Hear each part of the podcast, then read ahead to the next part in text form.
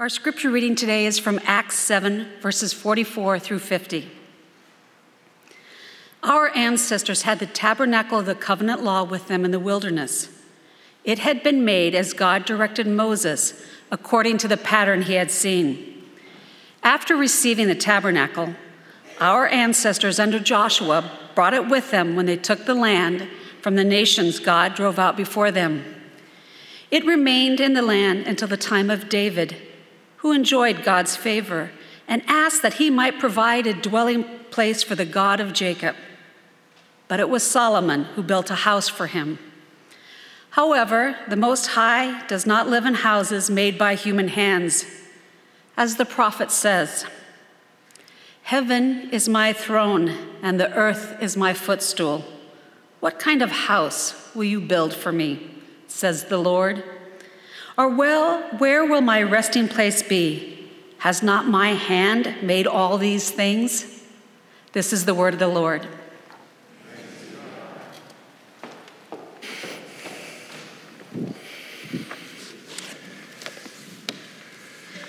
Lord, we thank you for your, your word that lies open before us this morning.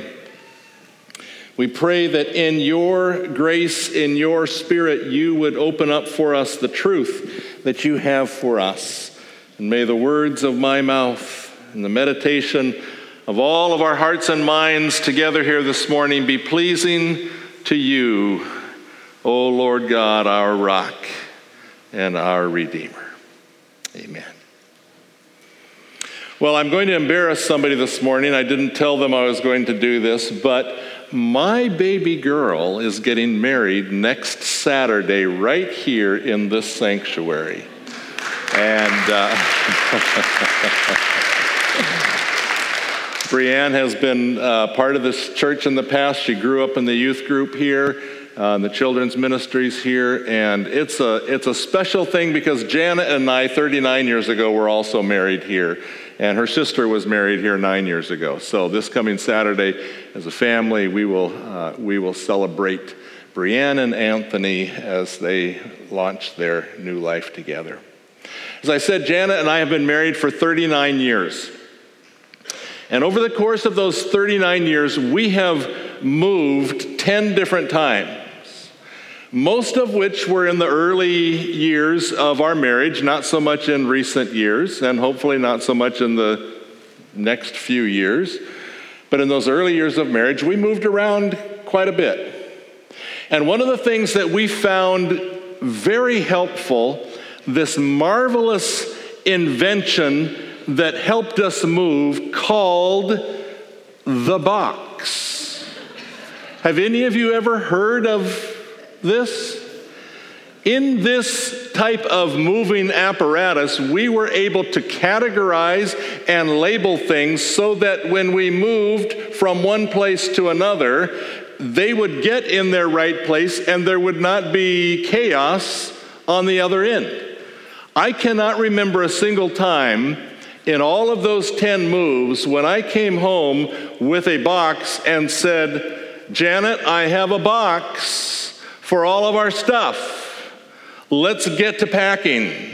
If you know my wife, you would know that she would probably fill this box and get rid of everything else that didn't go in the box and call it good. But that's a different form of moving. That's a different kind of method. I'll let her talk about that on her own sometime. Boxes help us collect things, store things, and the key to this particular type of method, which I am calling the box method, for obvious reasons, that is not pat- patented. You can use that however you want, whenever you want, wherever you are going.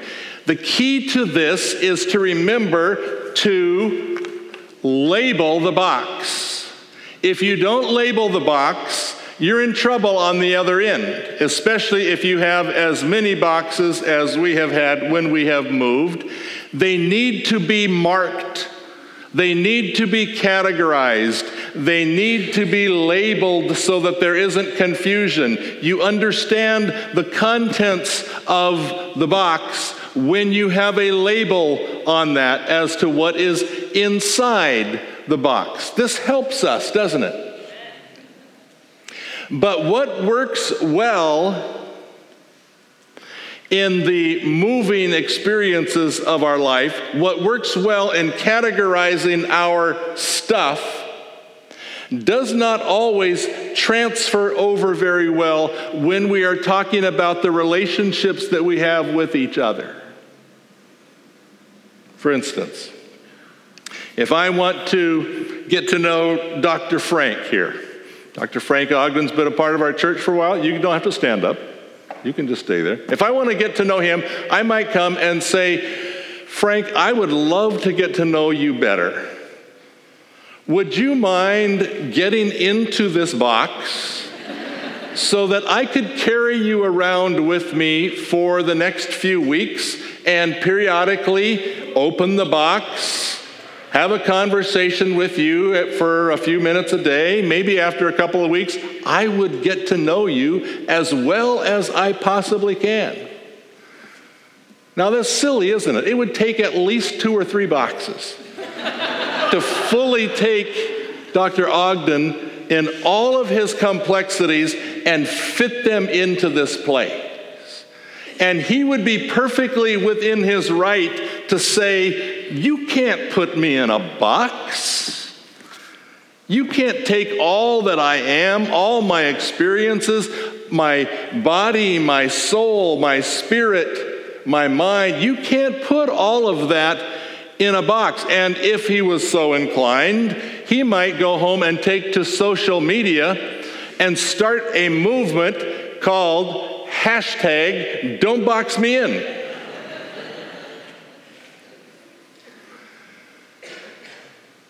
What works with stuff doesn't always transfer very well when we're talking about people. When we try to categorize, when we try to, to label people, and I might put on here, I might put doctor.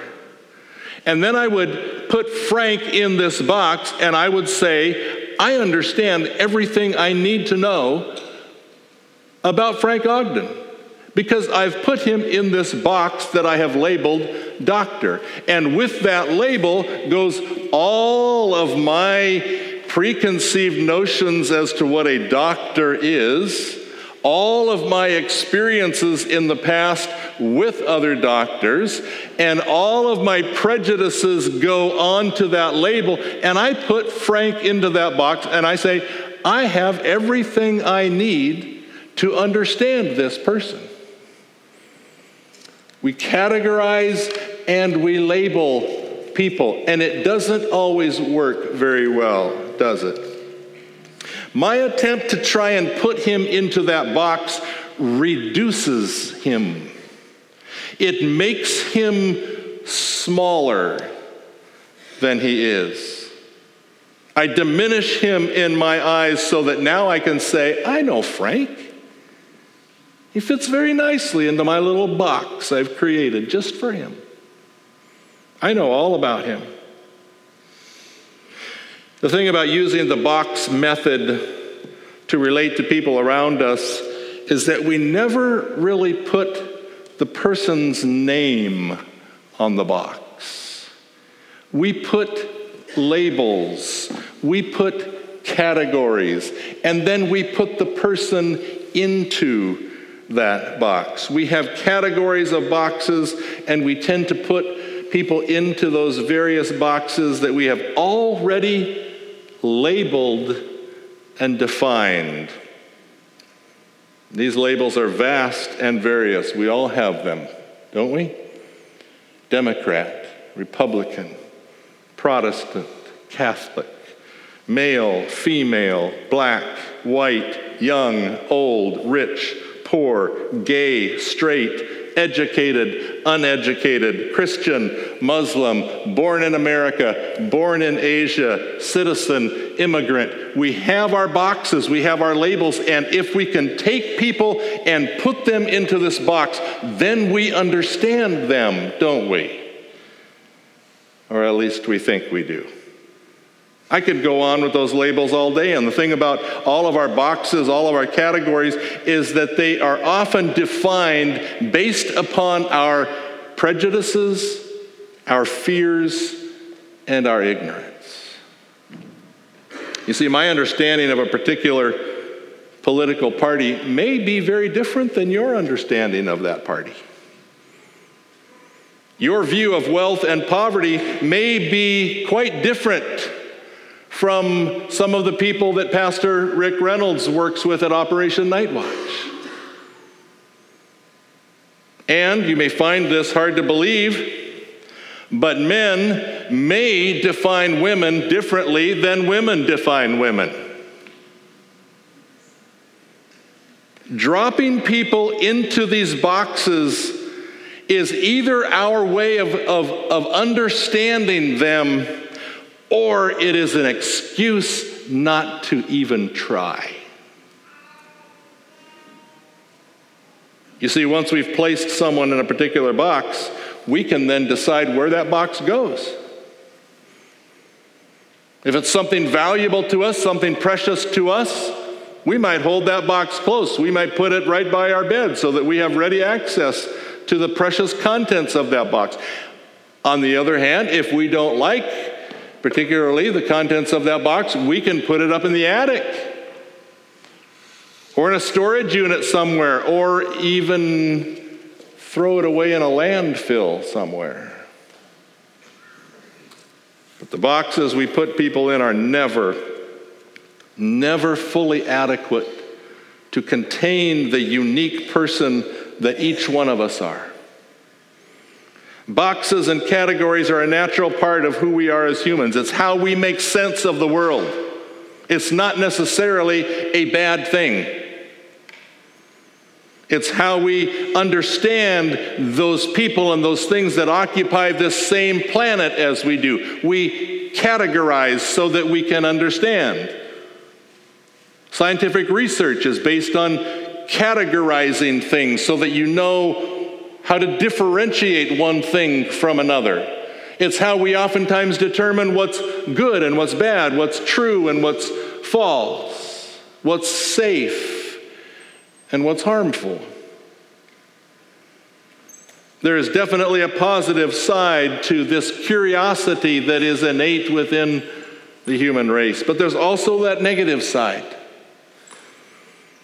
Because just as this curiosity and this need to, to box in things and to categorize things can bring us closer to understanding and appreciation of those things and especially those people around us, it can also lead to misunderstanding, to isolation, to abuse, and even to violence.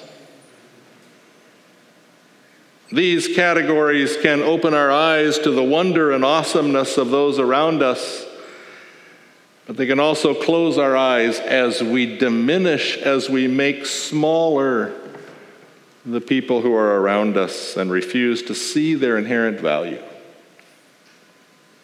Now, just as the box method has its limitations as a method of of understanding and relating and dealing with each other, so too it has its dangers and its limitations when we apply that same method to God. And to understanding who God is and to understanding how we relate to God.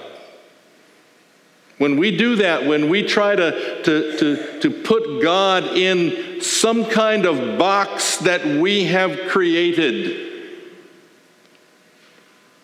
we might just receive a tweet from God concerning the movement, Don't Box Me In, where God may tweet to us and say, the verse that we're looking at this morning Heaven is my throne, the earth is my footstool. What kind of box could you possibly make to hold me? Hashtag Don't Box Me In. If you don't have a Twitter account, you can go get one and maybe get some of these from God. Problem is, you may get some uh, from other people. The biblical text that we're looking at this morning in Acts 7 is looking back to a time in the history of Israel when the symbolic presence of God traveled with the Israelites, was mobile with the Israelites as they moved around through the wilderness and then settled into the promised land. God's presence with them was especially manifest in this tabernacle, this tent of meeting where, where people would come to and draw near to the presence of God, and from that place, God would speak to the people. This was a mobile thing that went with them wherever they traveled, but their traveling days came to an end. And in the reign of David, David began to feel bad that he was, was living in this beautiful, ornate palace, and, and God was relegated to a tent in the parking lot. And he said, I need to build a place, a dwelling place for God. And God said, Not you, your son will do that. And so Solomon built the temple. And many believed that the actual and full presence of God dwelt in that temple, which was why worship needed to take place in or at the temple. Sacrifices needed to be made at the temple because this was the place where God lived.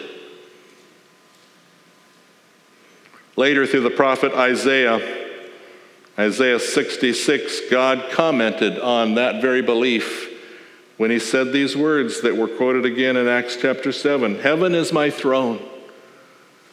I dwell in the largest possible expansive place that you can imagine. Heaven is my throne. The earth is, is merely where I put my feet.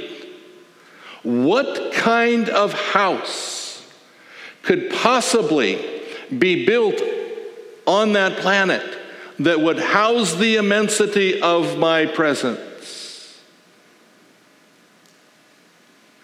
Just like Dr. Frank may have been thinking, how can you possibly expect that I can fit in that box?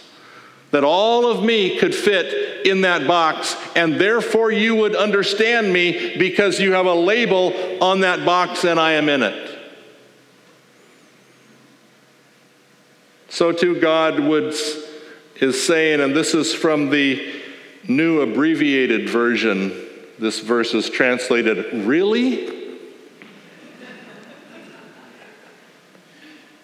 God says, Seriously? You expect me to dwell fully in this box? Do you have any idea who I am?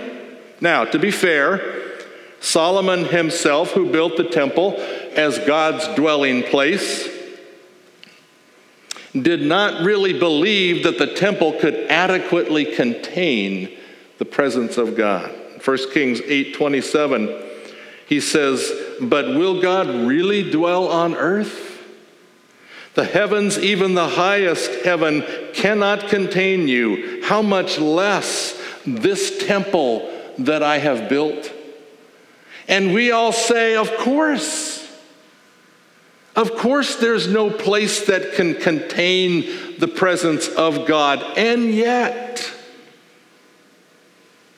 we still tend to build our boxes for God so that we can understand Him, so that we can relate to Him. The, the mass expansiveness of God is just too much for us to handle, so we make Him smaller. We confine him to our boxes because we can relate to a box. We try to corral and contain God through our beliefs, sometimes even through our theology, forgetting that there is no container, there is no structure that can hold the fullness and the immensity and the, the expansive presence of who God is. There is no system of thought or theological viewpoint that can fully explain who God is. Here's where we need to be very, very careful. because an adequate theology of God is extremely important.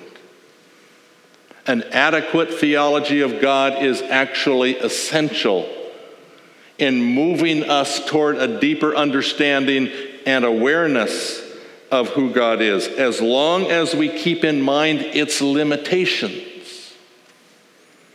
It can move us closer to God. It can help us better understand the nature of God and how He relates to us, but it can never give us a full, complete, adequate picture of who God is and how He operates in the world.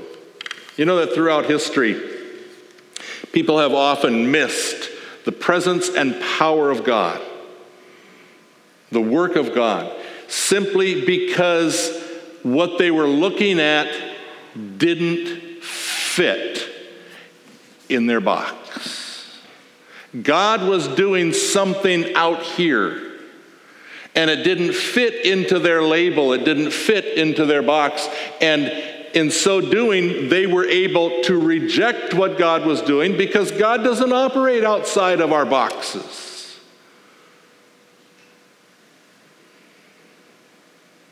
Our own Methodist heritage, our own Methodist, Methodist movement came out of an inability of the established church to recognize that maybe God does operate outside of this box that we have placed him in.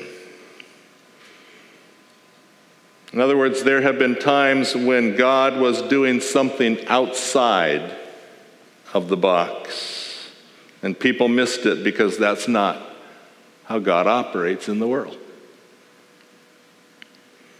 Our boxes can help us, they can even sometimes hurt us. When God comes along and tweets his message, what kind of box can you possibly construct that will give you everything you need to know and understand about who I am? How can you reduce the vastness of my presence into a particular category or box? Sometimes our boxes make God smaller in our eyes. They don't make him smaller. You cannot do that they make God smaller in our own understanding, in our own beliefs. They make him a bit more comfortable, a little easier to understand and relate to God when we can define him. We diminish God and then can't see when God pushes outside the confines of those boxes and does something new and different. How big is your God? Or sometimes the more appropriate question is Have you made God too small?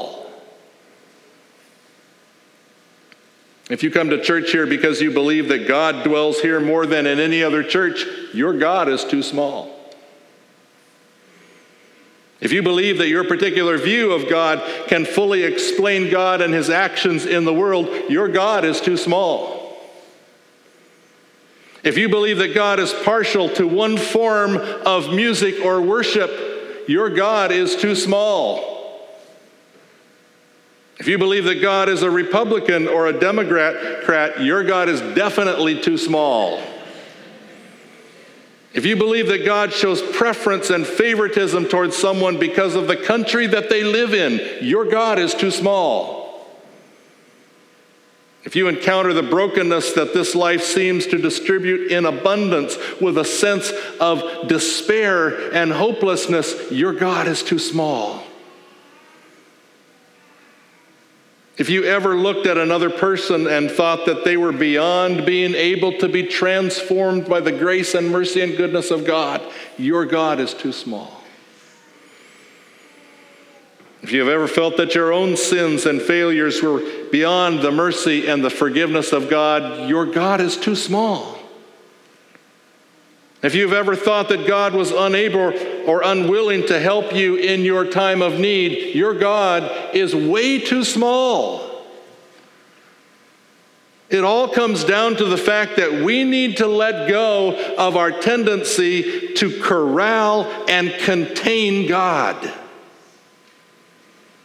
Sometimes we even need to let go of our obsession to explain God or even to understand God and to rest in the fact that there are just some things we are never going to get. If you would indulge me for just a moment this morning, I need to drop a couple of really big theological words into our thinking. These are not words that you use in normal conversation. These words you might not have even heard of before, but they're important words for us to understand this tendency here. The first word is ineffable. How many of you has used the word, other than Doug Strong, how many of you have used the word ineffable in a conversation recently? Ineffable. Theologians talk about the ineffability of God to remind us that God is incomprehensible. He is indescribable. He is indefinable. He is vast and beyond anything that we could ever fully grasp or understand. The ineffability of God. One of the most brilliant and influential theologians the church has ever produced was St. Augustine, who lived and ministered in the fourth century. One of the works that he wrote was a book on the Trinity. In fact, it was called On the Trinity. It took him years to produce this. And toward the end of his writing, Augustine was walking along the shore of the Mediterranean Sea near his home in North Africa when he came upon a little boy who was with a bucket in hand filling seawater in the bucket and walking up the shore to a hole that he had dug and filling the hole with this seawater. And Augustine asked the little boy what he was doing. And the boy said, I'm pouring the Mediterranean Sea into this hole. Augustine chuckled a little bit, as the early fathers were prone to do. He chuckled, laughed to himself a little bit, said, My dear boy, what an impossible thing to do. The sea is far too vast, and your hole is far too small. And walking away, it dawned on him that his own efforts to write about the Trinity was much like that little boy. The subject was far too vast, and his mind was far too small. That's an awareness of the ineffability of God that there really is no language, that there really is no mind so brilliant that can explain or contain the nature of God. Two other theological words that you can use in conversation throughout the rest of the day immanence and transcendence. Immanence simply means that God is intimately intimately close to us. He is present with us, closer than our breath. And at the same time, He is transcendent. He is beyond, above all else, beyond anything that we can ever imagine. He is at the same time both immanent and transcendent, here and yet beyond here. As God says through the prophet Isaiah, I live in a high and holy place, but also I live with those who are contrite and lowly in spirit, to revive the spirit of the lowly and to revive the heart of the contrite. Here, and yet beyond here. Be careful in trying to create boxes for a God who cannot be fully understood. And be careful to create in your creating of boxes for a God who is both here and yet vastly out there.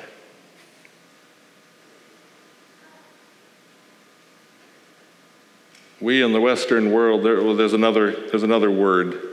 This is a word more familiar to you, but it's a word we don't like. The word is mystery. Mystery surrounds those words. Mystery is not something that we like. We in the Western world, when it comes to mystery, what, what, what do we do with mystery?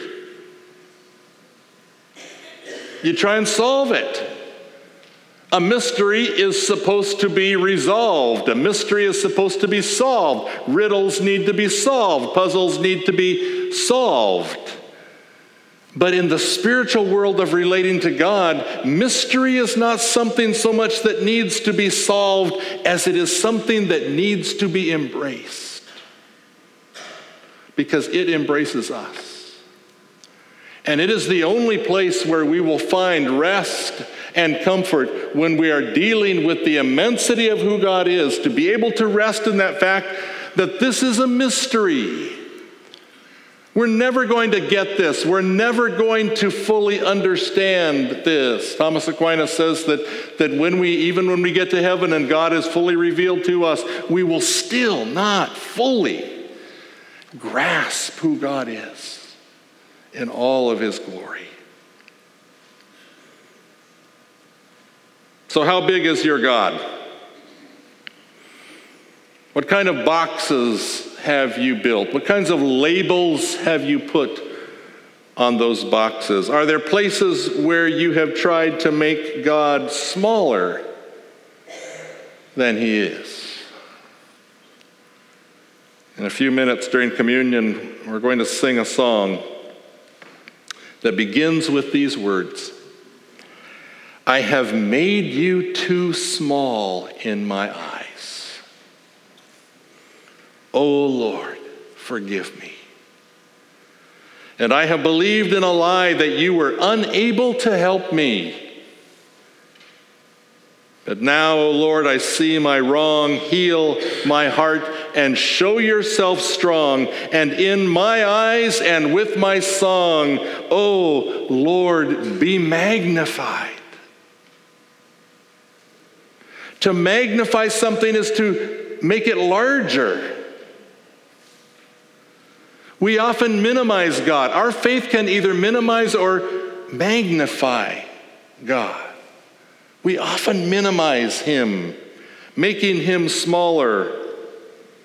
The answer to a minimized God is to magnify Him in our worship in our theology, in our practice, in our faith and understanding of Him, we need a God who is magnified, a God who is far bigger than what we have created Him to be. So, what do we do with these boxes? Do we throw them out? No. Though sometimes we need to redefine the labels a little bit, don't we? But I think more times than not, when it comes to these boxes, what we simply need to do is take the lid off and let God be God outside of the box. Let God be God outside of those confines that we have created for him. Let us be able to embrace the mystery of who God is. The mystery, that's all this stuff out here. It's not mysterious in here. We've labeled him, we've crammed him into this box. The mystery lies in what God is doing out here. Are we able to magnify God? in such a way that we are open to who He is, to be able to experience who He is, and to be able to rest in the fact that we will never be able to explain that or understand that or contain that in any way. God is God. His name is I am. When he gave that to Moses, he could have given a whole bunch of labels. In fact, there are all kinds of names for God in the Old Testament, all of which point to an aspect of God and help us understand God in a deeper way. God simply said, Here I am. I exist. I am. Do you understand that? Can anyone here fully explain that title to me when God says, I am? If you can, I think you've probably put it in a box a little bit. It's beyond our ability to understand, and so we simply embrace the vastness of who God is in the universe, in our world, in our heart, all at the same time. Let's pray together.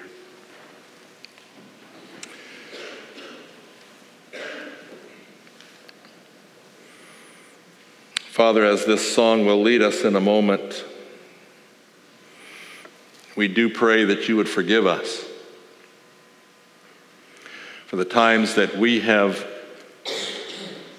with all the best intentions we can muster,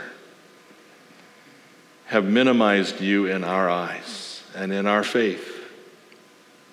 When we have tried to put you in a container, in a box, Help us to hear those words anew and afresh this morning that you exist beyond everything we can possibly imagine. What kind of container could we possibly come up with that would hold to the fullest extent your presence? And yet, you have said you dwell with the contrite and the humble and the lowly. And we don't understand that, but God, we like that a lot. So, in your fullness, in your vastness, dwell with us and bring to us all that we need to live the life that you have called us to. In Jesus' name, amen.